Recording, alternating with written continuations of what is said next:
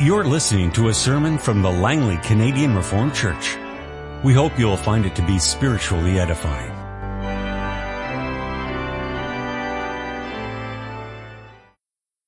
Our scripture reading is taken from selected passages taken from the book of Ruth, beginning with chapter 1, the verses 1 to 5. In the days when the judges ruled, there was a famine in the land, and a man from Bethlehem in Judah, together with his wife and two sons, went to live for a while in the country of Moab.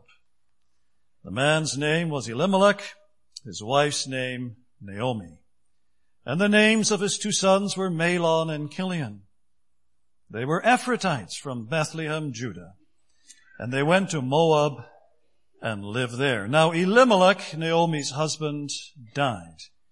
And she was left with her two sons. They married Moabite women, one named Orpah and the other Ruth. After they had lived there about ten years, both Mahlon and Chilion also died. And Naomi was left without her two sons and her husband. We go to the verses 16 to chapter 2 verse 3. They're on their way back to Bethlehem, but Ruth replied, don't urge me to leave you or to turn back from you. Where you go, I will go. And where you stay, I will stay. Your people will be my people and your God my God. Where you die, I will die and there I will be buried. May the Lord deal with me, be it ever so severely, if anything but death separates you and me. When Naomi realized that Ruth was determined to go with her, she stopped urging her. So the two women went on until they came to Bethlehem. When they arrived in Bethlehem, the whole town was stirred because of them, and the women exclaimed, Can this be Naomi? Don't call me Naomi. She told them, Call me Mara, because the Almighty has made my life very bitter. I went away full, but the Lord has brought me back empty. Why call me Naomi? The Lord has afflicted me. The Almighty has brought misfortune upon me. So Naomi returned from Moab, accompanied by Ruth the Moabitess, her daughter-in-law, arriving in Bethlehem as the barley harvest was beginning. Now Naomi had a relative on her husband's side from the clan of Elimelech, a man of standing whose name was Boaz. And Ruth the Moabitess said to Naomi, let me go to the fields and pick up the leftover grain behind anyone in whose eyes I find favor. Naomi said to her, go ahead, my daughter. So she went out and began to glean in the fields behind the harvesters. As it turned out, she found herself working in a field belonging to Boaz, who was from the clan of Elimelech chapter 3, the verses 1 to 4. One day Naomi, her mother-in-law, said to her, My daughter, should I not try to find a home for you where you will be well provided for? Is not Boaz, with whose servant girls you have been, a kinsman of ours? Tonight he will be winnowing barley on the threshing floor.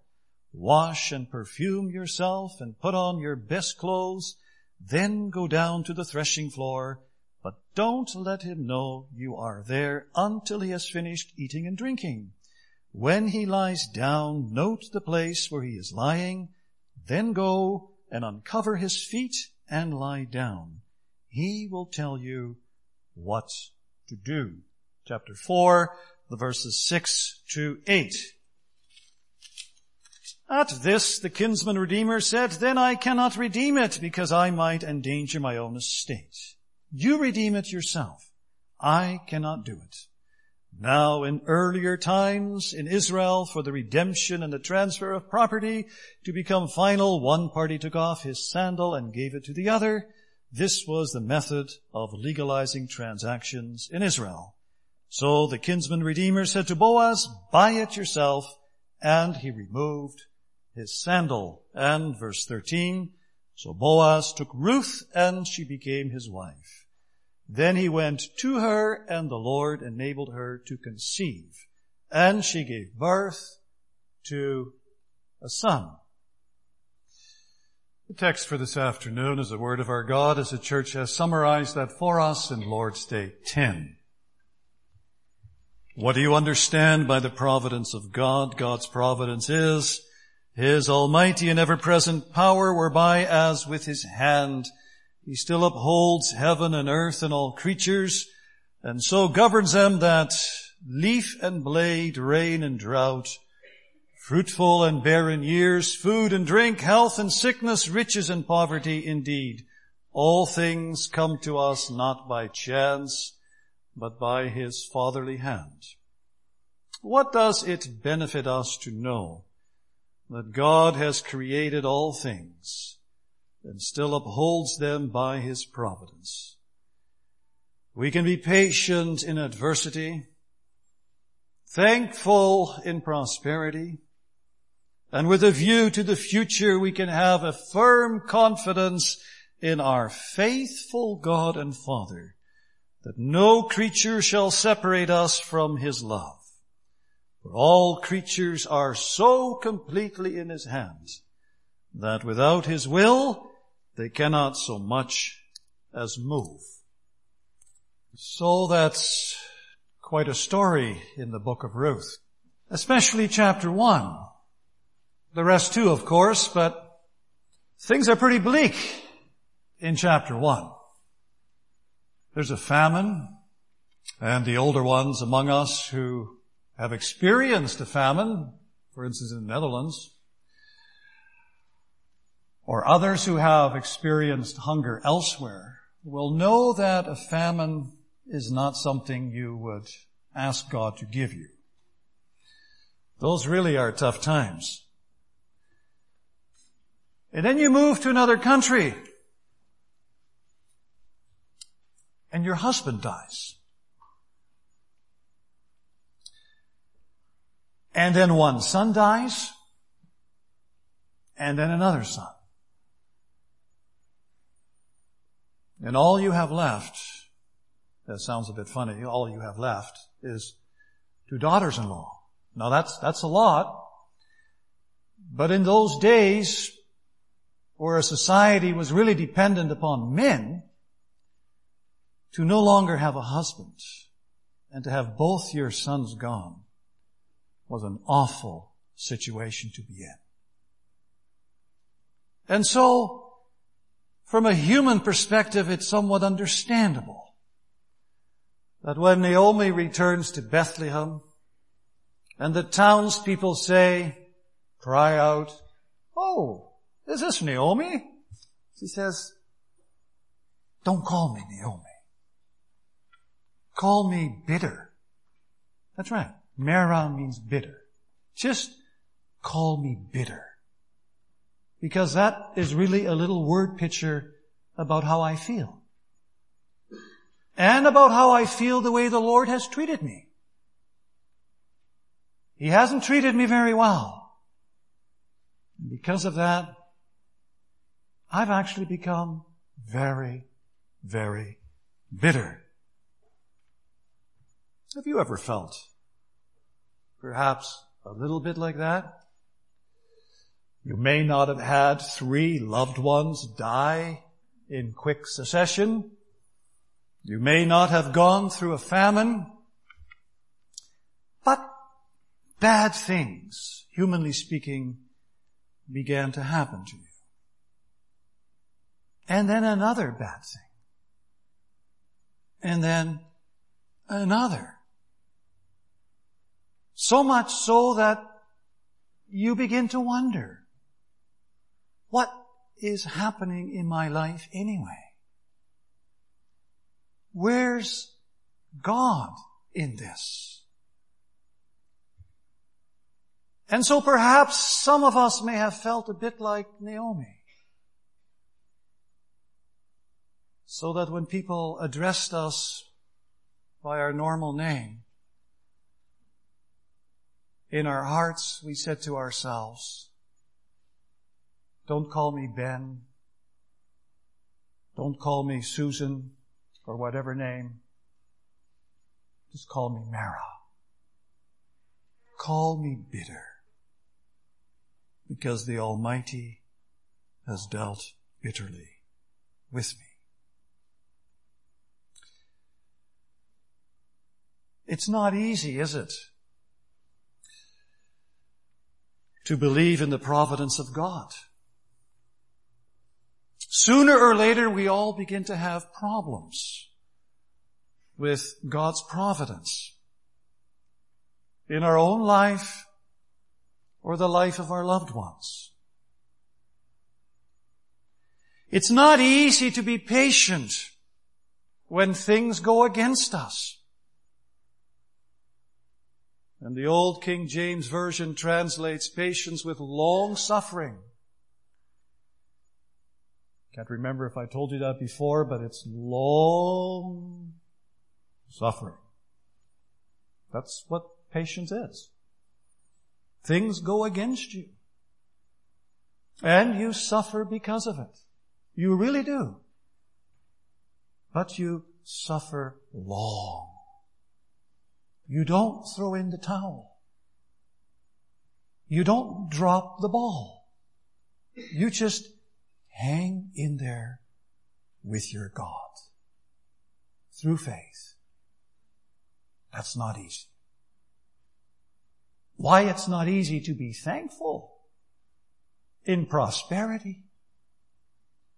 What do we have that we have not first received out of God's fatherly hand? And yet, it is so easy to take everything for granted. Just this past week, I got an email in some email group I'm in. And it was a new group and I, I didn't realize that the man who runs the group had been diagnosed with pancreatic cancer back in August. So that, that was my first message I received. And he was almost as good as dead by December.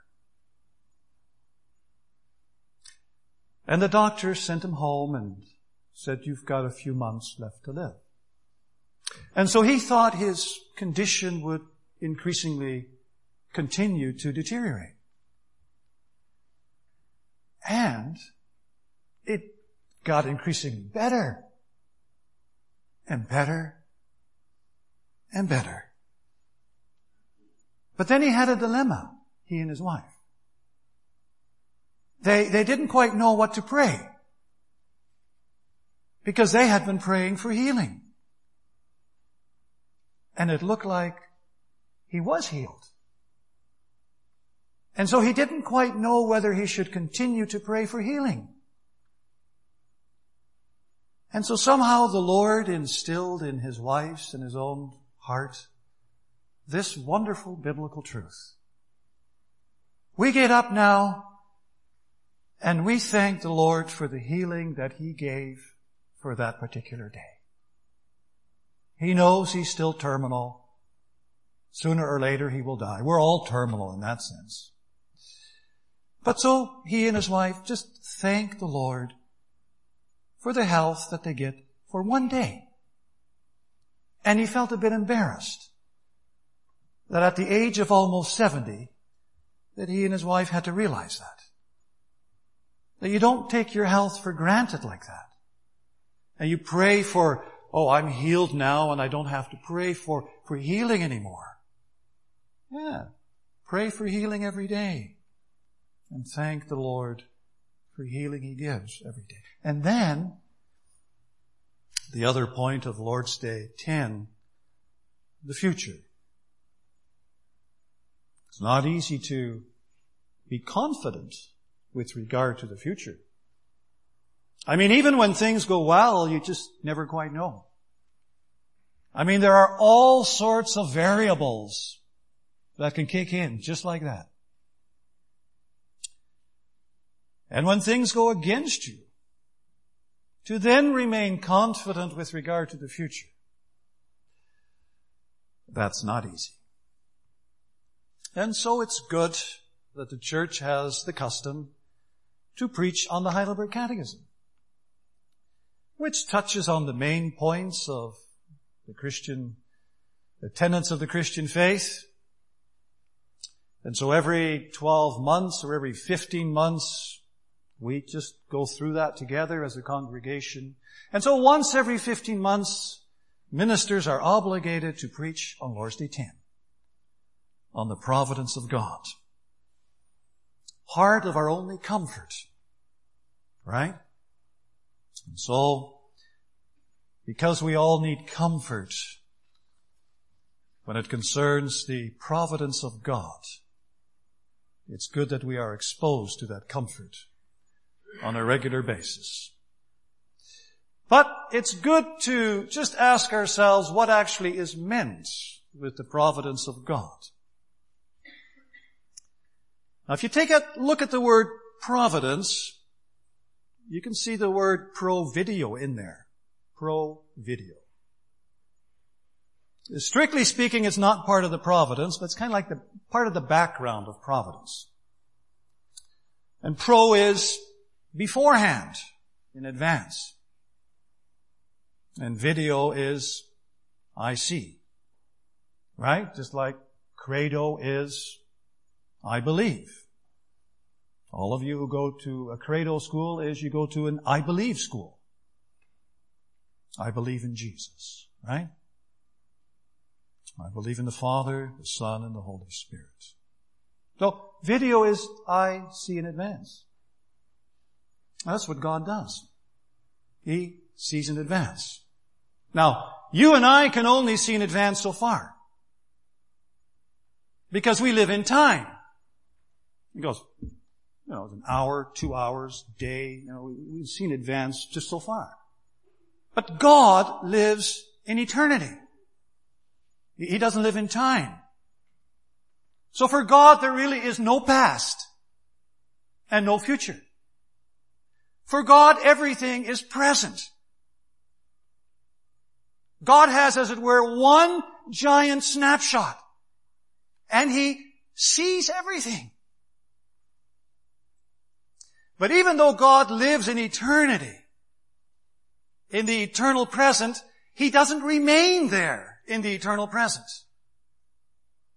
There was a school of thought around the 18th century known as deism where God was in the eternal present and He created everything, the world, kind of wound it up like an old alarm clock, and then God just kind of sat back on, on a chair like this. He sat in a chair, you know, just metaphorically speaking, and He just, He just watches everything unwind. He doesn't, He's not really interacting with life in time. We don't believe that. We believe that the God who lives in the eternal present is involved in time. And that takes us to another little window into the word providence. You see the word provide in it. God provides. He's, he's literally involved in the present, uh, sustaining all of life, governing all of life involved with what we call the natural laws or things that human, humans tend to do, but somehow God is involved in that too. And Lord's Day 10 uses the metaphor of a hand for that. Just a hand. Three times Lord's Day 10 uses that expression. The hand. And so Lord's Day 10 has been affectionately called the Lord's Day of God's hand. And it is just as beloved for many people as Lord's Day 1. What is your only comfort in life and death? And as we'll see at the end of the sermon, Lord's Day 1 and Lord's Day 10 are clearly connected. So it's the Lord's Day of God's hand. And don't you think the composers of the catechism are trying to tell you something when they use that metaphor? Comparing God's providence to a hand? Don't you think they're trying to tell us that Well, why don't you ask yourself what you can do with a hand? With your hands. And then, keeping the necessary distinctions in mind or differences in mind, God can obviously do all of that and more with His hand too. And so without being exhaustive, I'd like to just mention four things that God does with His hand. And what we can do with our hands. And the first thing we can do with our hands is work. Some people are busy with rough work. They get calluses on their hands.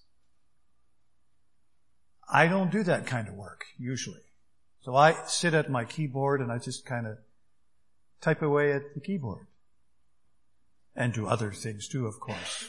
But both kinds of work are work.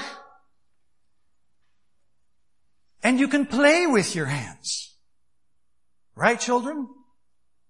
Summer's coming. You're going to go to the beach. You're going to use your hands to play. Get water out of the lake. Bring it back to the sand. Right? You can do that. It's, it's kind of like a work. It's a playful work. You can write with your hands. You can draw with your hand. You can make all sorts of things with your hands. That's, that's all lumped under the category of working. But you can also show affection with your hands. When my wife comes home from the uh, Surrey Covenant Reformed Church this afternoon, and I'm home earlier than she is, and if I run my hands through her hair, see, I do that with my hand. I am showing affection to my wife. Or if I put my hand on someone's shoulder, one of my boys' shoulders, you know, I am showing affection to that person.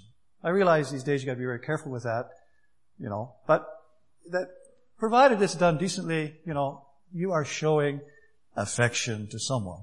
Why even you can embrace people. Technically you don't do with your hands, but you kind of the whole arm is involved, but your hand's kind of at the, at the end of your arms. And so you embrace people with your hand, showing affection. You can communicate. The third thing. You can communicate with your hand. The serving elder shook my hand. Do you know why he did that? And when I'm finished, he's going to shake my hand too. He's communicating something to me. Right? And then I go stand out in the hall and people come up to me sometimes and they shake my hand. You're communicating something with your hand. When I raise my hand like that and say, grace and peace to you, I'm communicating the greeting of God to you. Why, you can even discipline people with your hand. Again, that's, that's a very controversial thing these days, but, you know, if that's done properly, you know, you can actually discipline a person with your hand. And you are communicating something to that person. Just ask the person who's on the receiving hand of the hand what's being communicated. And finally, you can help people with your hand. I'm standing out there and there's an elderly person who comes by me. It doesn't even have to be elderly. It could be a young person too. And they, they begin to stumble. I can actually stick out my hands and stop that person from falling. Someone's lost and I say, that's the way you have to go. You can even protect people. Also very, you know, we live in an awful society, you know someone's getting beat up and you want to protect someone with your hands. Yeah, you end up getting beat up yourself. That's possible. Yeah, but you, you can do that. You can protect people with your hands. And God does all of that and more. With His hand. Metaphorically speaking. Because He's a spirit. Right? So He doesn't really have a physical hand like we do. But when the Catechism uses that expression hand, and it's straight out of the Bible, the hand of God, then both the Bible and the Catechism is saying something about God is working. He's working in all the details of life. And as we can show affection with our hands, so God is showing affection in the various circumstances of our lives, as with His hand. And as we can communicate things with our hand, so God is always communicating things in the various situations of life, as with His hand. And as we can, we can help people with our hands. So God is always there. His name is I am who I am. I'm always there to help you, to save you, as with my hand. And you can see this hand of God throughout all of scripture. But you can really see this hand of God so neatly in this little book called Ruth. And I read from the four chapters to just kind of show you how you can see the hand of God in various ways. For instance, you can see the hand of God in natural events. Like there was a famine in Bethlehem. Now, did that happen by chance? No, nothing happens by chance. So, God is busy in those natural events. Now, what, what's he doing with that famine? Well, we can communicate with our hands. Well, God is doing the same. He is communicating something. And we know from the blessings and the curses of the covenant that a famine belonged to a curse of the covenant. So if God's people deliberately turn their backs on the Lord for extended periods of time, God just might communicate His displeasure to His people by sending a famine. And seeing that the book of Ruth takes place is situated during the time of the Judges, and we know from the book of Judges that that was not a very, very morally uplifting time, it's pretty obvious that God was communicating His displeasure to the people in Bethlehem. God is communicating with His hand. But He's also showing affection. Because in sending a famine, God's not saying, I don't like you anymore. See, that's what we may do when we do bad things to people. At least they look like they're bad. I don't like you anymore, so I'm going to be nasty to you, right? See, but God's not like that. God does that in love. Because God wants His people to serve Him again. To walk in His ways. And pain has been called God's meg- me- megaphone. Like, wake up people! Remember what I said in the book of the covenant, right? About unbelieving behavior. I, I might send a famine, so wake up, right? It's God's megaphone. He wants his people to come back to him. Communicating displeasure, but also communicating affection to his people in natural events. But God is also present in apparently chance events. It's interesting in chapter 2. I think it's verse 3, where you read that Ruth just happened to be gleaning in the field of Boaz, who just happened, of course, to be a relative. This just happened. You see how we even use that too. Just, just kind of happened. We even say accidentally, it just kind of happened. But God was leading this whole thing. God wanted Ruth and Boaz to meet and fall in love. And so God was busy directing, just like we can show people the way with our hand. So God was showing Ruth and Naomi the way. That's where you have to go. He was providing with his hand as well. I mean, Ruth comes back with just, you know, just all of this grain. And they needed that. And so God was not just pointing the way. He was also opening his hand and providing Ruth and Naomi with what they stood in need of. God at work in apparently chance events. Things that just seem to happen, but they don't just seem to happen. God is the director behind everything. And then in chapter 3, you see that God's hand is also involved in the crafty schemes of human beings. I mean, you will have to agree with me that that was a pretty crafty scheme of Naomi. Well, I have to get you a husband, right? And I know that they're going to be on the threshing floor tonight and they'll have a few extra drinks perhaps. Why don't you go there?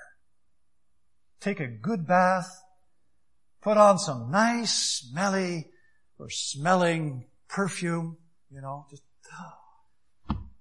and then at the right time, just go lay down at his feet and he will tell you what to do. That wasn't just a crafty scheme. That was a risky scheme. We know from the end of Judges that women were molested during the times of the Judges. Other times too, but especially there.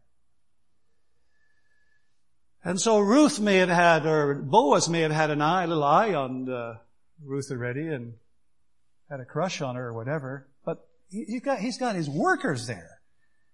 And you never know what those workers are going to do. So Ruth really ran the risk of getting molested. And just as we can protect people with our hands, so God was protecting Ruth in a potentially really difficult situation where she makes a marriage proposal to Boaz. And then fourthly, God's hand is present in the legal processes. Like there was this one kinsman redeemer who was actually closer. But God didn't want him to redeem. God wanted Boaz to do that. And so God allows this fellow that's closer, a closer relative, to act in his own selfish way. God didn't instill that selfishness in him, but God just allows that selfishness to, to play a role so that he's not going to redeem Ruth. And he overrules or he guides that legal process in such a way with his hand so that Ruth ends up marrying Boaz. And finally, we see God's hand present in biological events. Do you ever wonder why Ruth never had a baby with Mahlon? I don't know, really. But she never had a baby with Mahlon. We could speculate about that. We could wonder whether it was good that they left Bethlehem when God is disciplining them. I mean, how can God discipline you when you get yourself out of the situation in which God is disciplining you? You could say they should have stayed there so that they could undergo the healing effect of God's disciplining hand, but they just kind of weasel themselves out of the effects of God's disciplining hand and they go somewhere else. And they think, well, God won't discipline us there. Well, He did. Because one dies, two dies, third one dies. But Ruth, Ruth never had a baby with Mahlon. But she did with Boaz. The Lord providentially leads and guides all events. Also the biological events in a person's life. Working in those events. Communicating his affection in those events. And Lord's Day 10 tells us that this really is what the providence of God is all about. It's about the almighty and ever-present power of God, who lives in the eternal present and comes to live in the temporary, past, present, and future with his almighty power. As with his hand, says the catechism. Upholding all things. You know, if, if God would pull back his hand, you can take that literally. If God would pull back his hand underneath this congregation, this congregation would just, well, it's a bit like uh, an earthquake or so. You just kind of disappear into the ground. You know, if, if God would pull back his hand, none of us here would survive, would be supported and sustained. But because the almighty present power of God is upholding you and me and this congregation, we can live we can survive. And God with His hand is not just upholding us, He's also governing us as with His hand. Just like He was governing Ruth's life and Boaz's life, so He governs your life and my life, right into the most minutest details, as with His hand. Working, showing affection, communicating, helping you. And from Lord's Day 9, we know that this is the hand of the Father of our Lord Jesus Christ. 9 and 10 form a little duo. They're both about what do you believe when you confess, I believe in God the Father Almighty, creator of heaven and earth. And Lord's Day 10 is taken apart to kind of zero in on this notion of providence. But it's tied to Lord's Day 9. And Lord's Day 9 has told us that this is the hand of the Father of our Lord Jesus Christ. And you see the connection?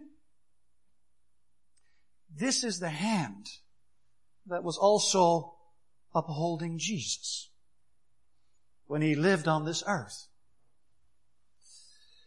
This was also the hand that was governing all the events in the life of the Lord Jesus Christ. God the Father, as with His hand, was always working in the life of His only beloved Son. Was always communicating something to Him. Was always showing His affection to His only Son. Was always helping His one and only Son. So that nothing came by chance in Jesus' life, but all things came by the hand of his heavenly Father. And Jesus knew that. Jesus knew that because he lived in a very close relationship with his Father. Jesus was always communicating with the Father who was communicating with him. He was always interacting with him. And so Jesus knew, also as a human being, he knew his heavenly Father. And so Jesus was able to always give thanks to his heavenly Father.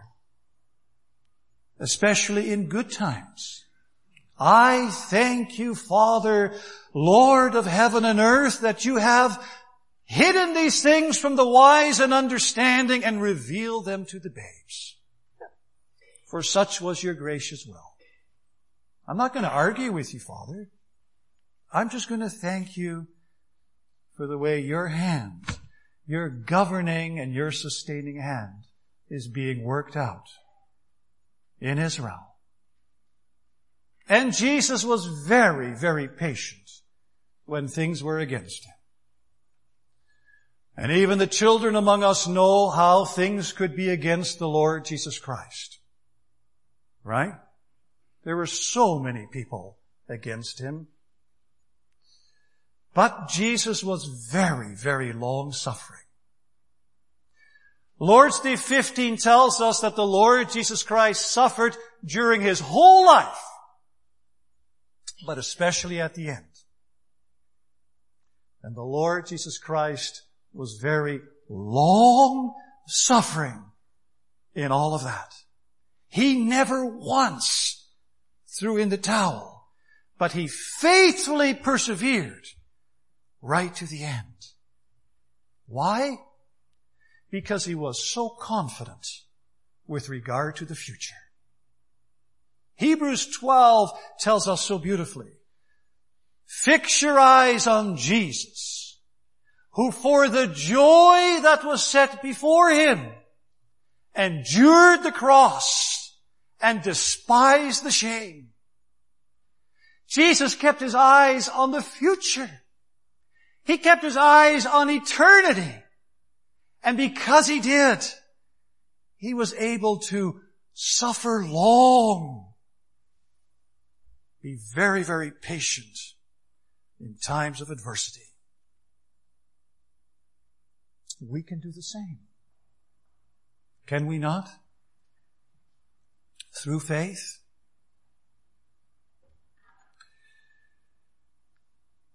How thankful are you when things go well in your life?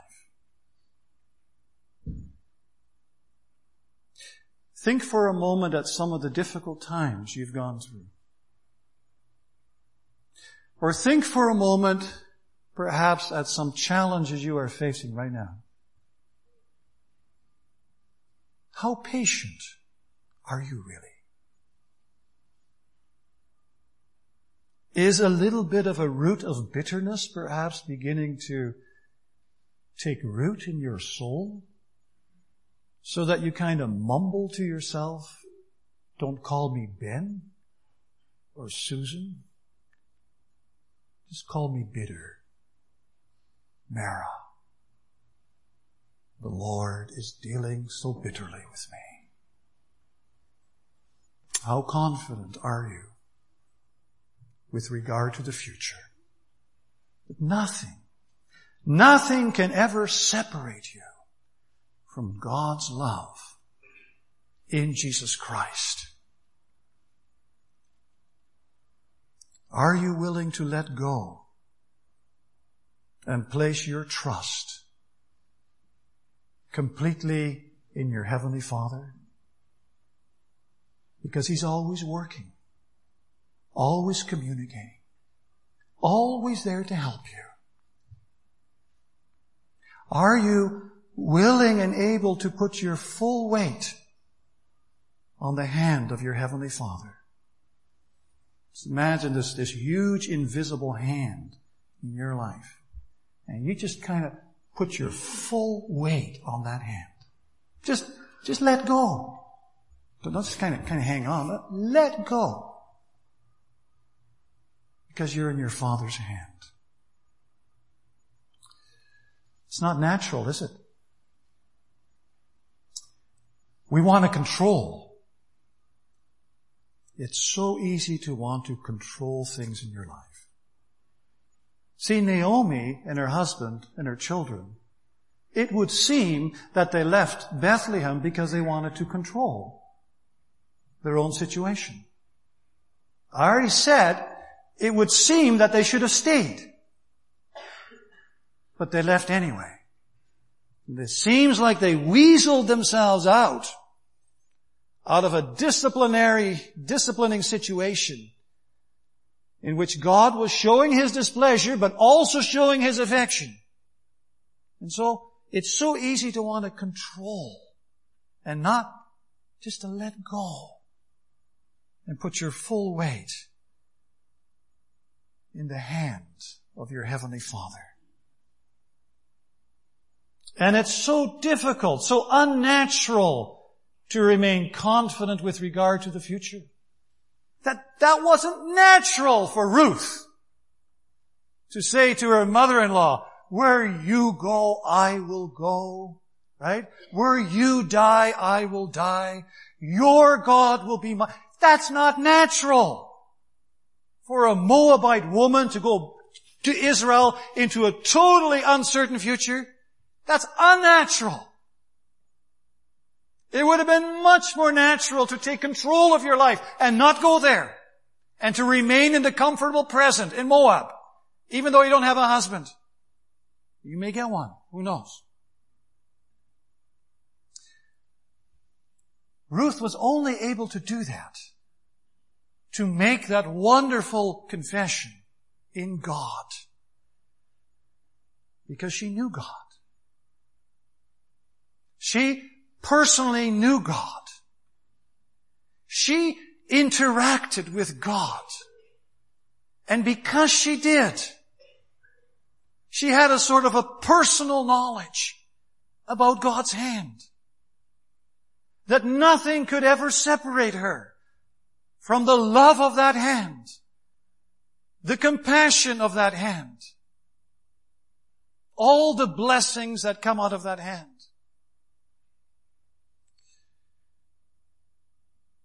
being able and willing to place your full weight on God's hand is ultimately the fruit of knowing your God and Father in Christ Jesus.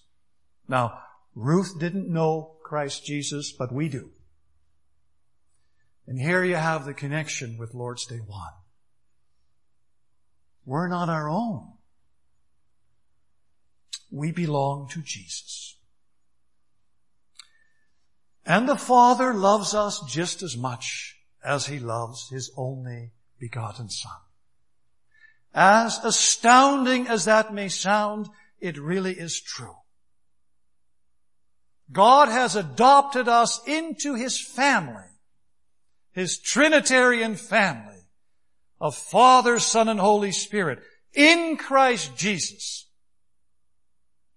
so that the same love that the Father has for the Son, He has for His other sons and daughters who have been adopted in Christ Jesus. You know, sometimes someone can ask you, how's it going? How are you doing? And then you're inclined to sometimes say, I'm not doing all that well. And I understand. I understand it. But there's also another way to approach that question. Someone says, how are you doing? Things are kind of going against you. And yet you say, I'm doing fine. And the person comes back and he says, really? Are you really doing fine? Yes, I am. Because Jesus is doing fine. Jesus is loved by his Father. And I am in Christ. I belong to him. And so if Jesus is doing fine, I'm doing fine too. Because in Christ, I share the same love that the Father has for His Son. And see, that can make a world of a difference in how you experience life. The good times as well as the bad times. And so the Lord Jesus Christ has comforted us this afternoon with the message of Lord's Day 10 that sometimes is affectionately called the Lord's Day of God's hand. Because now we know that the hand that enabled Jesus to touch the leper is the hand that touches me. The hand that was on Jesus' shoulder when he stilled the storm is the hand that is on my shoulder in the storms of my life. The hand that was on Jesus' shoulder when he multiplied the loaves and the fish is the hand that will be opened and provide for me on a daily basis. The hand that was nailed to the cross is the hand that wipes away all of my tears. And the hand that holds all things together is the hand that'll never let me go. Amen. This has been a sermon from the Langley Canadian Reformed Church. For more information, please visit us on the web at www.langleycanrc.org.